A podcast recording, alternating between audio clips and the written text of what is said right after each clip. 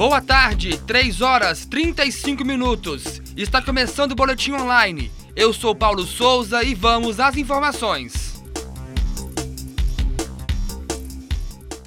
Na última semana, entre os dias 22 e 25 de abril, o curso de Psicologia da PUC Minas promoveu a quinta Semana de Diversidade em Psicologia. O evento que teve o intuito de inserir o psicólogo no primeiro, segundo e terceiro setor. Diversas palestras, mesas redondas, atividades como teatro, dança livre, oficinas, entre outras atividades espalhadas em vários espaços da PUC Coração Eucarístico. Além dessas atividades, também aconteceu uma exposição sobre medicalização, lançamento de livros e uma mostra de extensão em psicologia.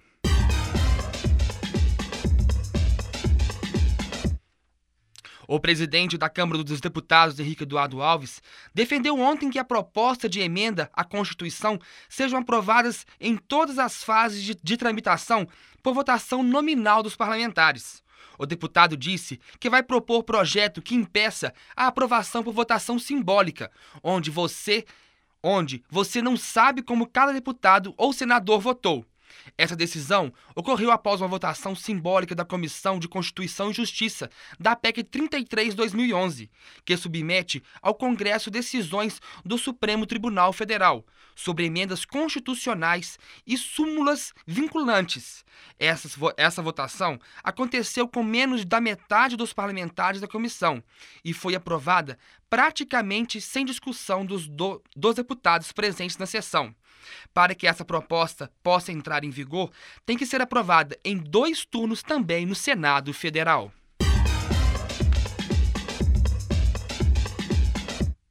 Após fazerem novas vítimas, três integrantes da quadrilha acusada de assaltar residências em Belo Horizonte foram presos na tarde de ontem.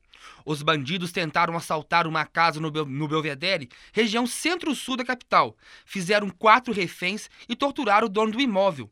Dois homens em um carro renderam o proprietário da casa, o norte-americano de 62 anos, quando ele voltava de caminhada por volta das 10 horas da manhã de ontem. Os bandidos invadiram a casa da vítima, levaram um homem que faz a segurança da rua e também fizeram reféns a filha de criação do idoso e uma empregada da casa. Quatro vítimas foram trancadas no banheiro. Putman foi violentado com coronhadas e socos, além de ter uma das orelhas torcidas com um alicate. Os assaltantes buscavam dinheiro, mas o norte-americano tentava explicar em inglês que não entendia o que os homens diziam. Uma vizinha ouviu os gritos e acionou a polícia. Quando os militares chegaram ao local, os dois bandidos que praticavam o assalto e outros dois que faziam a cobertura tentaram fugir, pulando muros de casas próximas, mas três foram pegos. O idoso ficou bastante machucado e foi encaminhado ao hospital Biocor, mas não teve lesões graves e não corre risco de morrer.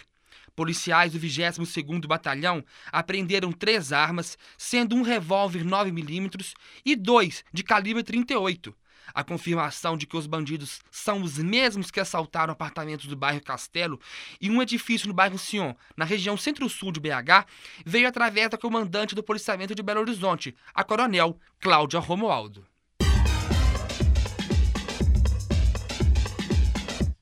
A declaração de imposto de renda termina hoje. A não entrega da declaração acarreta uma multa que é de no mínimo de R$ 175,74 e até 20% do valor devido. Além da multa, os contribuintes, os, os contribuintes que não ficarem em dia com a Receita Federal não podem participar de concursos públicos, abrir contas em banco, em bancos públicos, emissão de passaporte, entre outras restrições.